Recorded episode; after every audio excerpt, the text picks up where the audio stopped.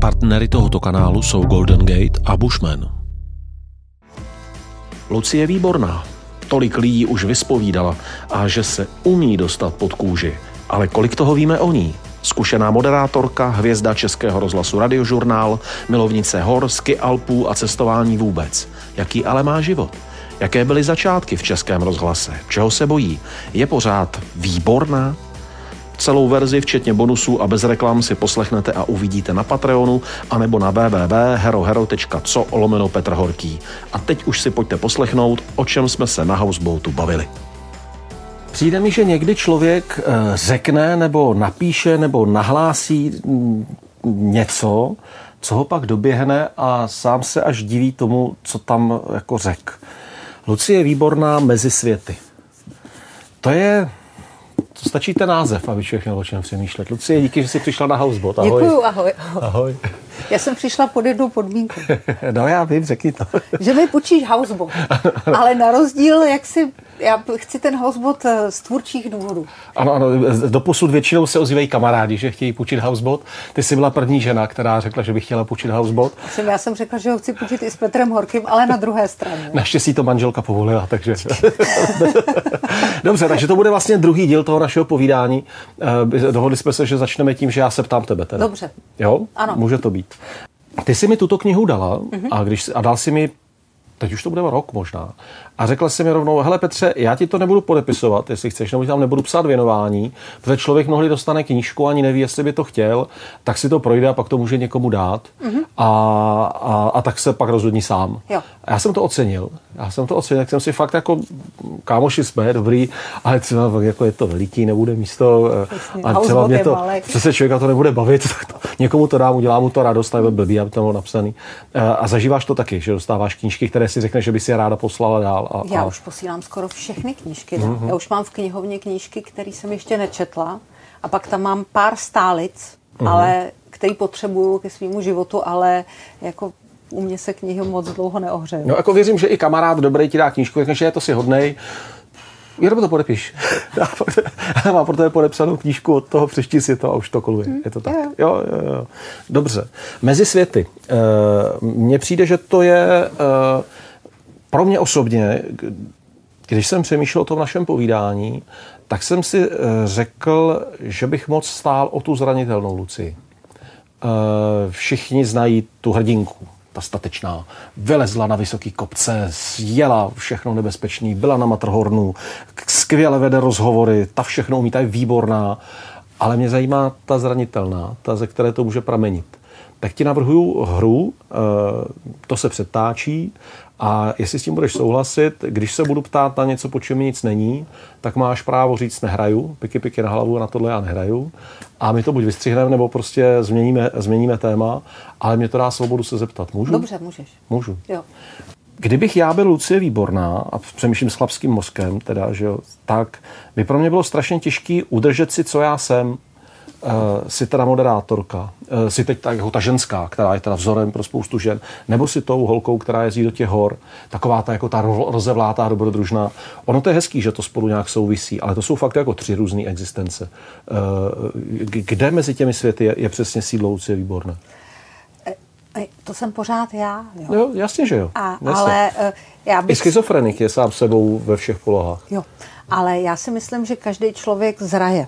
Jo? Mm, a mhm, máš mm. nějaký polohy, eh, který už přerosteš a najednou zjistíš, že je nepotřebuješ. Že ti ty mm. věci, o kterých jsi si myslel, že jsou strašně důležitý, že ti vlastně k ničemu nejsou. Že už si z toho vyrostl, že to, co jsi absolvoval, to, co jsi uměl, to, čím jsi prošel, tě možná udělalo lepším člověkem, nebo ti to pomohlo k nějakému poznání, ale mm. že už to nepotřebuješ. Že víš, že se tam můžeš kdykoliv vrátit, ale už vlastně, už to bylo. A co bylo? Co je pryč? Určitě jsou pryč eh, expedice na osmitisícovky. Fakt? Mm. Ale ty byly pryč hned. Mm-hmm. Ty byly mm. pryč hned, eh, protože já jsem viděla, jak to tam vypadá a jaký je to průmysl. Mm. A viděla mm. jsem tam jako obrovskou škálu lidí. A na dálku, jak jsi zvyklý neustále se bavit eh, těch rozhovorech a teď se bavíš v tom Basecampu s různýma lidma, tak vlastně si říkáš, komu ty expedice na co slouží. Jo? A tak tohle z toho odpadlo velmi. Eh, neodpadly hory jako takový, že ty neodpadnou nikdy. To je prostě moje obrovská vášeň v tom prostoru. Uh-huh. Mně chybí někdy ten výhled z toho kopce. Teď zrovna nepadá sníh a já bych potřebovala být někde strašně vysoko a dívat se pode mnou, jak se ta mlha válí v těch údolích a, a pak prostě jenom tou bílou krajinou za takového jemného sněžení někam odcházet a nemluvit. Uh-huh. To bych tak strašně chtěla. A to neodpadne nikdy, no. A jestli odpadne moderátorka Lucie Výborná, já se strašně snažím, aby se ty lidi, ty tři, o kterých si mluvil k sobě, v nějakým způsobu přiblížili. Uh-huh, uh-huh. I za cenu toho, že prostě každý bude z něčeho slevovat, uh-huh, že uh-huh. i ta nepo, neporazitelná Výborná řekne, ale já jsem slabá. Já už na tohle fyzicky nemám. Já nemůžu. Ten trénink už mě stojí příliš mnoho sil. A nebo já už vám na to kašlu. Mm-hmm, mm, jo, jo, mně se to líbí. Já si pamatuju, to je už ale hrozně moc let zpátky. Já jsem tehdy zaskakoval, jestli za Láďu Kroce v nočním radiožurnálu. Mm-hmm. Měl jsem tě tam jako hosta, moc jsem si toho vážil, že jsi tehdy přišla. Ty jsi byla ta veliká hvězda televize Nová, která jakože šla do toho rádia a do toho veřejnoprávního rádia. A my jsme spolu vedli rozhovor a pak telefonovali lidi a psali vzkazy a někteří lidi psali nepěkný vzkazy, jakože co, co se cpeš do toho veřejnoprávního rádia a tak. A ty jsi to četla, byla z toho smutná a na rozloučenou, když jsme ho četli, aha, takže mě mají za potvoru, jasně. A tak se jako sama se tak jako setnula. Vnímala jsi to tehdy tak, že se fakt musíš nějak změnit? Nebo že, nebo že musíš spíš lidem vysvětlit, aby pochopili, kdo ty doopravdy seš?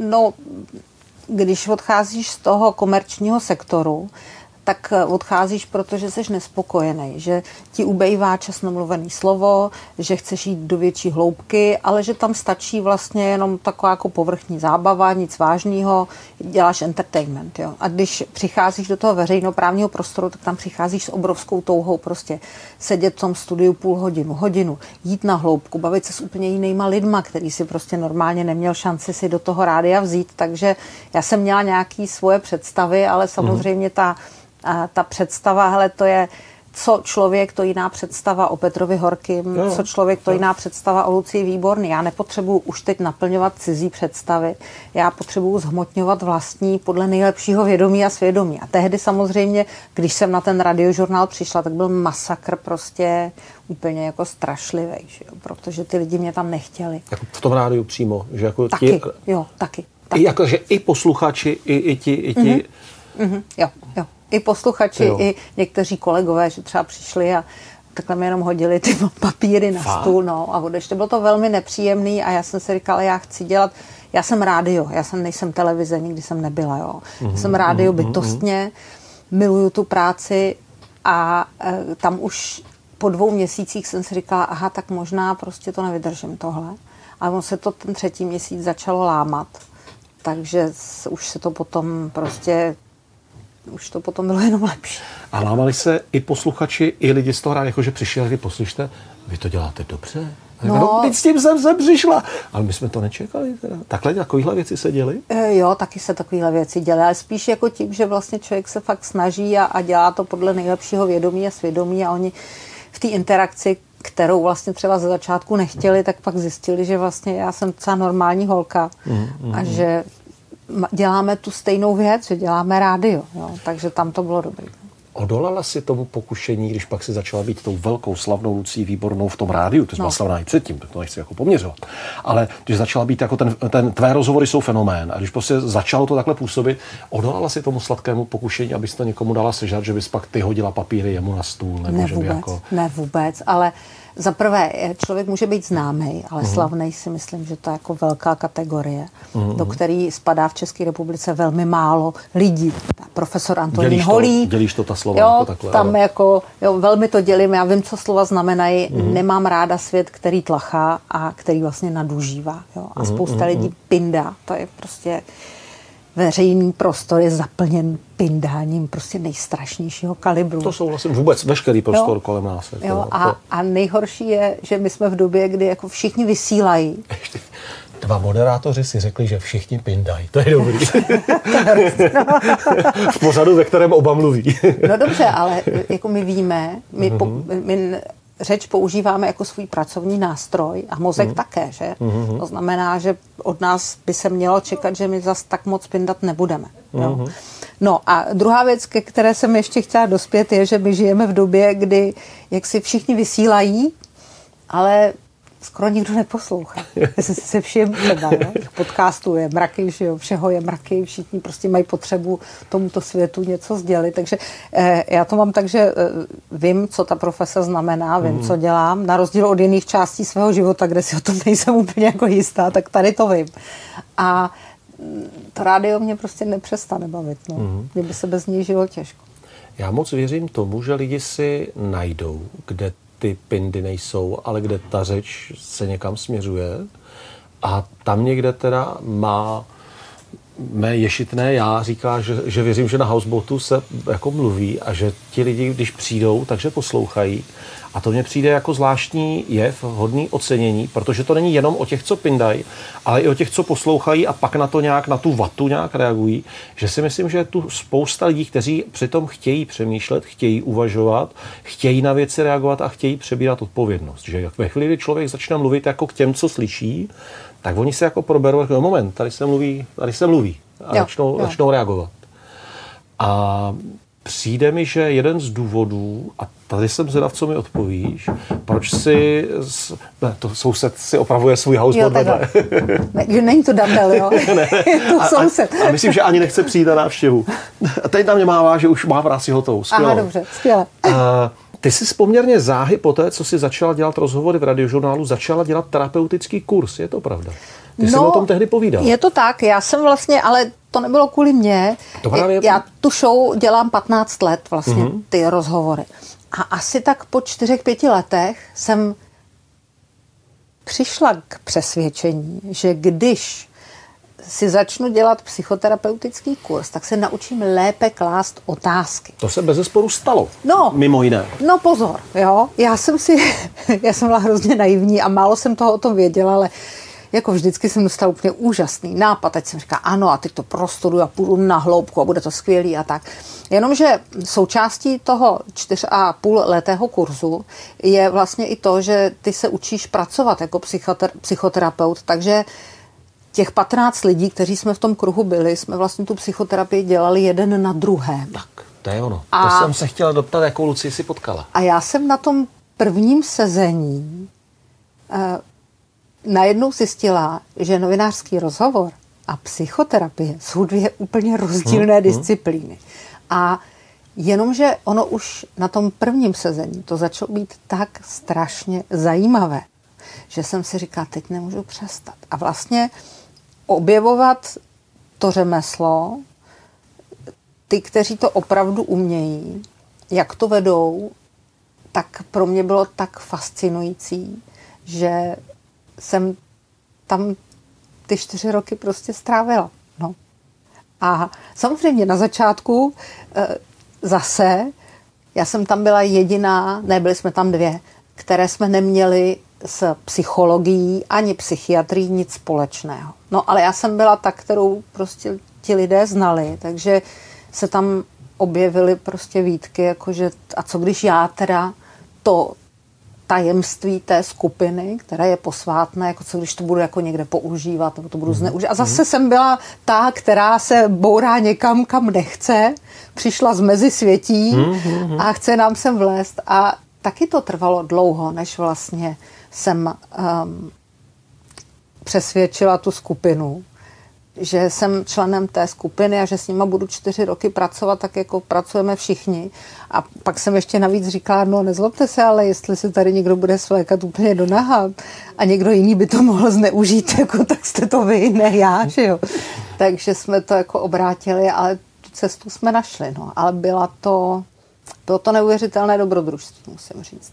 Pro, pro, pro člověka, který si tak jako myslel, že měl šťastné dětství a v jeho skříni není mnoho kostlivců, tak to bylo fakt jako překvapující. Hmm. Jakou spotkala Luci?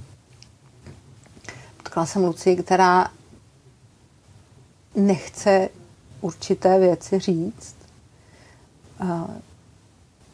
Potkala jsem Luci, která pochopila, jak strašně těžké je říct nějaké věci nahlas. Uh-huh. jak to dlouho trvá, jak člověk prostě sbírá k tomuto odhodlání. Proto taky ta skupina třeba, když se sejde, tak někdo začne mluvit rovnou, anebo se taky sedí a je tam prostě 10 minut ticho v tom kruhu, než někdo vlastně dojde k tomu přesvědčení, že to, co za tu dobu, co se ta skupina nevěděla, zažil ho tak tíží, nebo že si to tak dobře sformuloval, že to dokáže říct. Takže jsem potkala i takovou skupinu, takovou Luci, která jako nechce moc mluvit.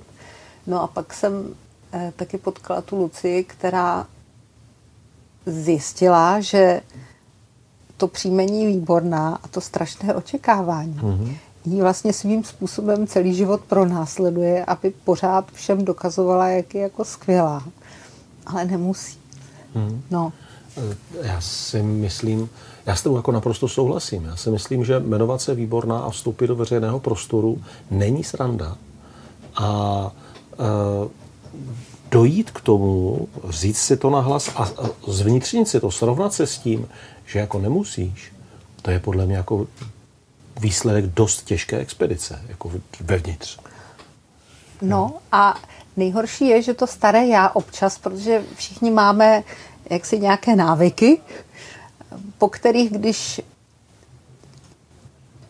nejsme úplně schopni se zastavit, uklidnit, zapřemýšlet, tak po nich sáhneme rovnou, protože to jsou ty staré mechanismy v nás. Jo?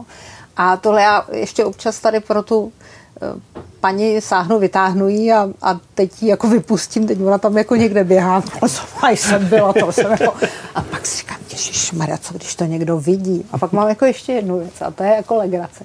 Když eh, mě se potkám s nějakýma lidma a teď všichni říkají, já teď ten rozhovor a já vás poslouchám a to bude jako senzační a tak. A já si říkám, kdy oni přijdou na to, že, že, že já nejsem tak dobrá. Jo? A to je ta, ta součást toho, že musíš být výborná, tak najednou uh-huh. si říkáš, vlastně čím víc toho víš, čím víc tu práci děláš, čím víc máš představu, jak by si to chtěl, tak tím víc si říkáš, to jednou na to někdo přijde, že já prostě nejsem ani tak vzdělaná, ani tak chytrá, prostě jednou se to provalí. No a já mám ale ještě jako jednu bytost v sobě, uh-huh. to je ta horská holka, která umí jednu kouzelnou větu. Chceš ji naučit? Ano, ano. Ta kouzelná věta zní. No a? Jo, jo. Uh, tak to já ti pošlu zpátky. Uh, vážím si toho, jak do toho jdeš otevřeně, tak je nefér, abych já nešel. Uh, když jsem jednou končil jeden veliký vztah, tak jsem šel na holotropní dýchání. Jsem říkal, jsem, jsem špatný člověk, zlej, nic ve mně není, tak chci zjistit, co jsem zač. A šel jsem do všech možných psychotestů, ať zjistím, co teda jsem zač. A šel jsem na holotropní dýchání. A během toho holotropního dýchání jsem zjistil, že to nejhorší, co při své práci můžu udělat, je, že řeknu blbej vtip. A začal jsem se strašně řektat. A zatímco tam v tom, tom sále x lidí mělo ty těžké stavy, všechno, jak který to někdy provádí, tak já jsem se vlastně ze srdce smál sám sobě a své hlouposti, že řeším, jestli neřeknu blbej for, no tak jo. No, no tak, a co? Hold. No, a co? to je, má k tomu velmi blízko tady k tomu. Tohle no. je zvláštní, protože to je zrovna stav, který mě um, potkává, když třeba dělám velké televizní přenosy. Mm-hmm. Jo? A, protože já nemám trému, je mi to skutečně jako dost jedno, mm-hmm. ale neza, neznamená to, že bych ten přenos udělala špatně nebo něco. To ne, to ne. Ale jenom jako, jak vlastně člověk eh, leze po těch skalách mm-hmm. a víš, že když to nedopadne dobře a můžeš udělat všechno dobře. Můžeš mít věci zajištěné, můžeš o tom mm-hmm. přemýšlet, můžeš mít skvěle udělanou prostě túru, lezeckou túru, cokoliv. Tak když budeš mít prostě jenom smůlu, tak umřeš. Ale když v tom přímém přenosu řeknu prostě kravinu, tak nikdo neumře. Tak. Takže před tím českým lvem, to jsem se vždycky smála, tam pobíhali ty lidi a teď už máš v uchu tu malou pecku, kde slyšíš toho režiséra, slyšíš za 30 vteřin a teď to už to, teď to tam vaří, všichni jsou úplně to. A tam tak stojíš za těma dveřma, takhle víš, že tam sedí pak to nejhorší publikum v České republice, že? A A říkáš si, no a no pokud se ozve jenom ta znělka, jdeš tam, ale zase jdeš tam s tím, že vlastně uděláš to nejlepší, čeho jsi schopen. Jo. Jo. Jde o to, abych to já udělal, jak nejlíp umím já. A jestliže ho součástí toho, co umím, neumím, je i ten blbej vtip, tak tam asi patří. No, tak, no. Oni mě vybrali, že to mám dělat já, jo. tak... Hm, já už radši vtipy neříkám. To nemůžu. Ne, ne, ne. A nemáš nějaký? Ne. Ale tak jeden. fakt jako, jsem teď slyšela samý zprostý tak? navíc, takže to fakt nejde. Lepší. Ne, to jako pozor. Tak já tak, dobře, tak to na závěr kategorie námořnických vtipů a to jako Jsi na houseboat. Já ti něco řeknu. No, výborně. Já některé vtipy říkám jenom pod mě, protože jsou tak hrozný, že bych se styděla, kdyby se na mě lidi dívali, když bych to říkala jako zasvětlá náhlasy. No, tak Dobře, tak eh, zpátky k vážné práci. Jo. Že jméno Výborná eh, není snadné a že mm, psychoterapie byla velkou cestou tebe samotné k tobě samotné. I tak si myslím... Ale já tam ještě nejsem, jo? Pozor. Jo, tak já myslím, že ta cesta končí až smrtí. Že to není tak, že by člověk si někdy řekl, a už o sobě vím všecko a teď už to umím. To si myslím, že ne. Hmm. Že vždycky člověk sám sebe pak něčím překvapí a říká si, jak jsem toto mohl udělat. Jako no, proto já už si právě neříkám, že teď... Jo, je, víš, říkám si, ať současná rovnováha, které jsem dosáhla, je hlubší než ty, které byly před ní, ale uh-huh. nemyslím si, že je poslední. Jo, jo, jo. Když někdy poslouchám tvé rozhovory a poslouchám je rád a mám fakt velkou úctu k tomu, jak ty hovory vedeš, to jsou krásná setkání s těmi lidmi. Jsou. Jsou, a, ale i pro mě jako pro posluchače. Jo, že tam slyším, že opravdu uh, umíš překračovat uh, řeklo by se jakoby hranici slušného vychování, že na to se slušný člověk nezeptá, nebo to je, teď, teď už jsem v, v, uvnitř komfortní zóny toho člověka. Umíš ty otázky položit, ale umíš je položit tak, že nejsou uh, agresivní, neútočí proti tomu člověku, ale on musí být osobní a musí prostě takhle hmm. hovořit. Takže to je jedna z krásných věcí na tvých rozhovorech. A přijde mi, že stejně tam funguje to, co tě obohatilo na té psychoterapii, že jsi schopná ty lidi líp cítit, eh, líp poznat, že si řekneš, aha, a tady asi budeme mít něco zakrytého, tady je něco bolavého, zeptám se, nezeptám se, jenom ťuknu a uvidíme. A tak. Já si myslím, že to cítím, jo? že vlastně vím, když ten člověk tě pustí dovnitř a vím, a ono to prostě to je celý komplex věcí, který se jako studuje. Já neříkám, že jsem studovala body language a spoustu mm-hmm, dalších mm-hmm. věcí, ale já už to fakt v té praxi po těch letech cítím. A třeba um, měla jsem rozhovor s uh, Richardem Millerem, Měla jsem rozhovor teď nedávno, uh, po té, co odešla Hanka Zagorová se Štefanem Margitou mm-hmm. a tam víš, že musíš opatrně a vlastně velmi opatrně našlapuješ, aby si vlastně jako Richarda Millera v jednu chvíli jsem třeba chytla za ruku, když jako potřeboval dokončit myšlenku a vím, že to v tom rádiu není vidět, ale že nám to jako oběma pomohlo. Vlastně mm, i jemu, mm. i mně. Mm, a mm. taky jsou věci, na které už jsem se vlastně nemohla zeptat, protože jsem věděla, že to by bylo za hranou. No. A já nechci nikomu ublížit. Já jenom, a já se ani neptám proto, aby to věděli ostatní. Já se tam kvůli sobě, mě to no. fakt zajímá, prostě jak vyjet prostě ze zoufalství, z nemoci, ze ztráty, protože já si prostřednictvím těch rozhovorů relativizuju svůj vlastní život. Říkám si, tohle je senzační. Tohle já bych nikdy nedokázala. Tohle bych chtěla umět. Takovýmhle člověkem bych se chtěla stát. Jo. A nebo tohle není cesta pro mě. Mm-hmm. No.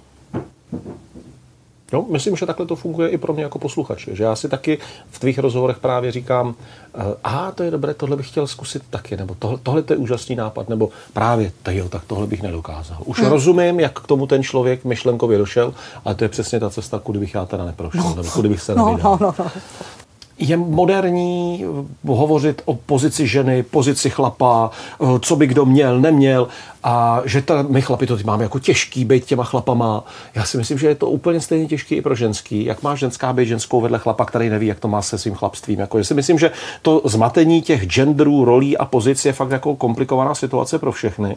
Ty si pro spoustu lidí taková ta vzorová ženská, která to všechno zvládla nepřibrala, eh, věnuješ se svým zájmům, máš kariéru, eh, máš rodinu, máš dceru.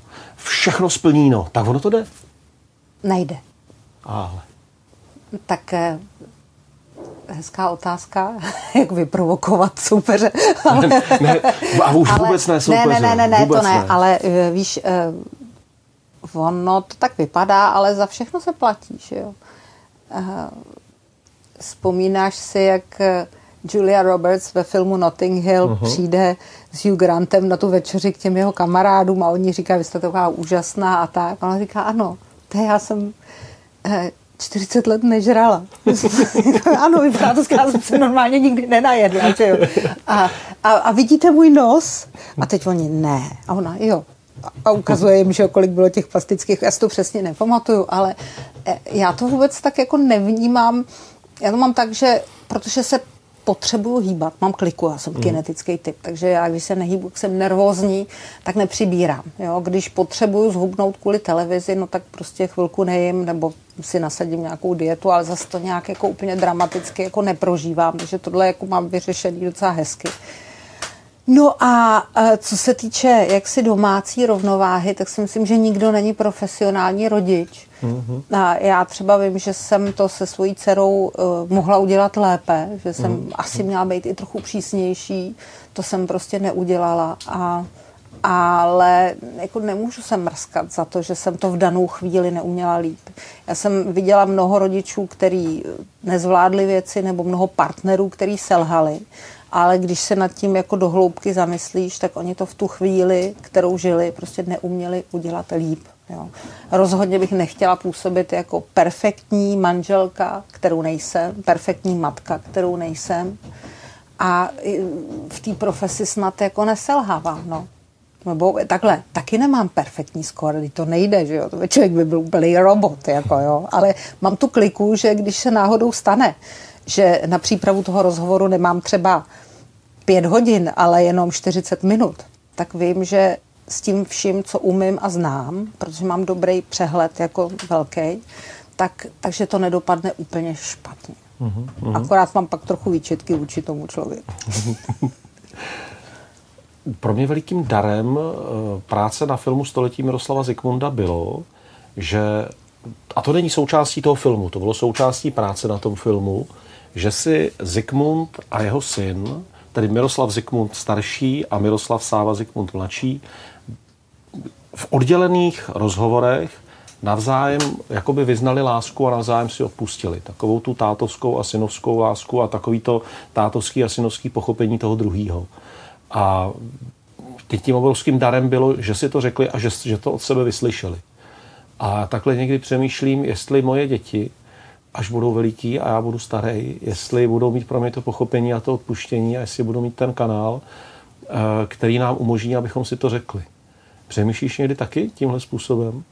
No, já jsem teď ve stádiu, kdy mojí dceři je 19 a pozvolna se staví na vlastní nohy a potřebuje si spoustu věcí vyzkoušet, ale nepotřebuje mít matku za zadkem. Uh-huh, uh-huh. Takže já jí jako držím palce, eh, velmi si to přeju, nechávám jí ale samozřejmě mám jako obrovský strach, aby to nezahlo nějakým strašným špatným směrem. Jo. Ale vím, že to nemůžu ovlivnit, že nejhorší je ta matka, která říká, no já si myslím, že bys měla dělat to, ne, ne, a tohle to nedělá. Já jsem ti to říkala, a, ne, a nedrž se špatně, jo. Hmm. Ale samozřejmě teď jako prožívám opravdu jako velký strach, že to taky prostě nemusí skončit dobře. A teď všichni říkají, no neboj se to, všichni jsme si tím prošli, ona má dobrý geny, jenomže někdy můžeš mít i smůlu. Že? Hmm. Ale hmm. to je věc, eh, s kterou prostě nedokážeš nic udělat. Je to, prostě můžeš jenom milovat, to dítě musí vědět, že když bude potřeba, tak může přijít domů, ale s tím už se naučili mě to v Pakistánu, říkají inč Allah. A já mm, jsem to tam strašně rychle pochopila. Že když Allah nedá, tak tak sorry. OK. Kousek vedle Pakistánu je Indie. Ano. Místo zajímavého příběhu. Tomáš Černý, eh, dramaturg tvých rozhovorů a chodící mistr archiv Českého rozhlasu, eh, tam měl bouračku na motorce, byli jste tam společně, co jsem Pracovně, pochopil. Ano. Pracovně. A vůbec to nebyla jednoduchá bouračka. My jsme byli z Brontosaury v Himalájích, byli jsme tam na výzvě, já jsem byla tvář a vybírali jsme peníze na školu v Molbeku. Oni to dělají... Takže jako jela taková ta Lucie těch, eh, těch velkých příběhů. No, no jako, Jak jsi tady popisovala ty různé... Jela holka normální prostě uh, a měli jsme jet na motorce, pak jsme měli raftovat na Indu a pak jsme měli les na šestitisícovku. Tu výzvu na motorce jsme projeli a když jsme se vraceli zpátky, tak Tomáš měl nehodu, zlomil si všechny žebra, propíchnul si plíci a zůstal vlastně tam. A já jsem čelila nějaké výzvě, jak ho vlastně dostat z toho místa, které bylo pod sedlem ve výšce 5300 metrů, přes tu horu do nemocnice. A myslela jsem si, že to nejhorší se děje právě, když jsem vlastně se snažila ho s místním lékařem zastabilizovat, ošetřit. A pak mi dali ty kapačky a injekce proti bolesti a říkali, převezte ho tady přes to sedlo. Já říkám, dejte mi sanitku. Ne, tady žádnou sanitku nemáme, že jo. Najměte si auto a, a přejďte to nějakým způsobem. Snažte se, ještě jsem vyprosila kyslík, protože to bylo poměrně vysoko a ty žebra to se mm. nedalo dýchat. No a když jsem přijela do té nemocnice, tak jsem si myslela, že už je to jako v pořádku, protože je velká nemocnice, větší město, emergency, tak jsem si říkala, teď to bude lítat a jen jsem doběhla na to oddělení k tomu okýnku, tam sedí takový pán a říkám, mám tady venku prostě člověka zlomený žebra, asi ještě něco horšího, prosím vás, říká, jo, jo, tamhle jsou vozejky, tak ho naložte a přivezte ho. A já, moment, vy jste mi nerozuměl, ten člověk je zraněný a a je, má 120 kg. On říkal, co vám říkal, tam jsou vozejky prostě a přivezte ho. A já jsem pochopila, že budu čelit úplně jiné realitě uh-huh. zdravotnického zařízení. Takže není čas na to být naštvaný, když musíš jako konat. Zkrátím to, ta procedura byla jako poměrně náročná. Naštěstí v té skupině zůstali prostě tři lidi, kteří vlastně zůstali s náma. Takže mi třeba s Tomášem i pomohli, protože já bych tak velkého chlapa sama nikdy jako ne, ne, ne to. Ale když jsem si vlastně celý to kolečko proběhla a konečně jsem toho Tomáše dostala do postele, do nějakého nemocničního pokoje, mm. tak jsem jako v tom šeru, že bylo půl druhý v noci, koukala na ty lidi na těch postelích a říkám, proč má každý takový divný batoh pod tou postelí. A pak jsem pochopila, že ten batoh jsou příbuzní, kteří se tam o ty lidi starají. A tam se nevaří, jo? Tam, tam se prostě tam se, ne, neroznáší tam léky. Se, tam, tam, tam, se, tam, jak? tam to děláš ty. A teďka, ale to bylo normálně jako opravdu takový to uh, áro, jo. Takže Tomáše napojili na ty přístroje, on měl kapačku, už byl tak jako zastabilizovaný a já jsem si vzala tu motorkářskou bundu, takhle jsem si ji jako dala mm-hmm. pod tu mhm. postel nebo vedle a najednou ti po té únavě a po těch jako x hodinách, určitě to bylo převoz 8-9, pak ještě 4-5 hodin v nemocnici, tak tak jako si lehám a najednou vidím, jak po tou postelí kráčí skupinka asi dvou centimetrových brouků. Takhle jako... Pojď choděj. Přesně. A já. Běžte kam chcete, kluci. Běžte si kam chcete. no a pak jsem se starala vlastně v, v nemocnici místo výzvy o Tomáše a pochopila jsem, že moje výzva je v té nemocnici, mm. že musím mm. být tam, že mám být tam, že to potřebuju jako člověk. A taky mě to jako strašně dalo, protože já jsem se od začátku nevzpouzela tomu systému. Já jsem pochopila, mm. že ten systém funguje jinak, musela jsem to přijmout. A taky jsem vlastně jako pochopila, že v něčem ta naše západní medicína je sice geniální, ale postrádá nějaký jako humánní rozměr. Nebo my se o něj snažíme, jako nechci bagatelizovat a nechci říkat, že všechny zdravotnické zařízení jsou takový, jenže my už jsme tam jako ten třetí den byli s těma příbuznýma co tam byli pod těma ostatníma postelema, jako taková větší rodina, takže já ten třetí den jsem se probudila brzo ráno a teď ten Tomáš ještě tak jako spal a já jsem si říkala, hm, tak eh, probudí se z bolestí, jak to bude a najednou přišla ta teta uh, Ladacká tam z druhé části toho příbuzenstva, toho pokoje a říká, chceš čaj? A já, no, máš hrníček? Já říkám, nemá.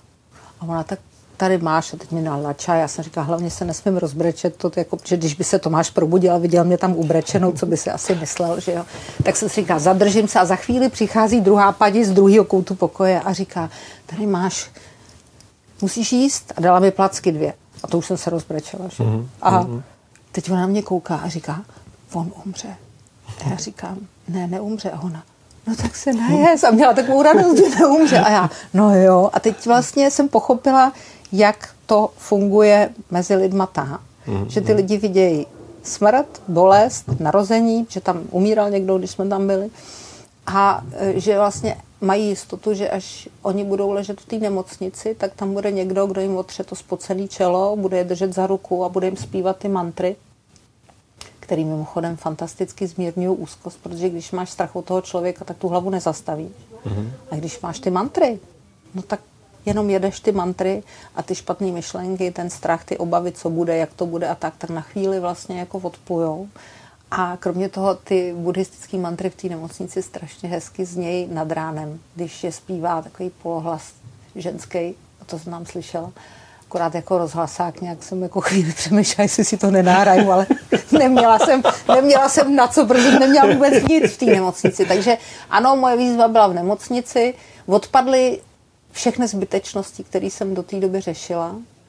Myslím, že odpadly už navždy odpadla i ta strašně silná paní, která potřebuje prostě ukazovat, že tady ještě vyleze tady na tuhle tu horu a všechno zvládne.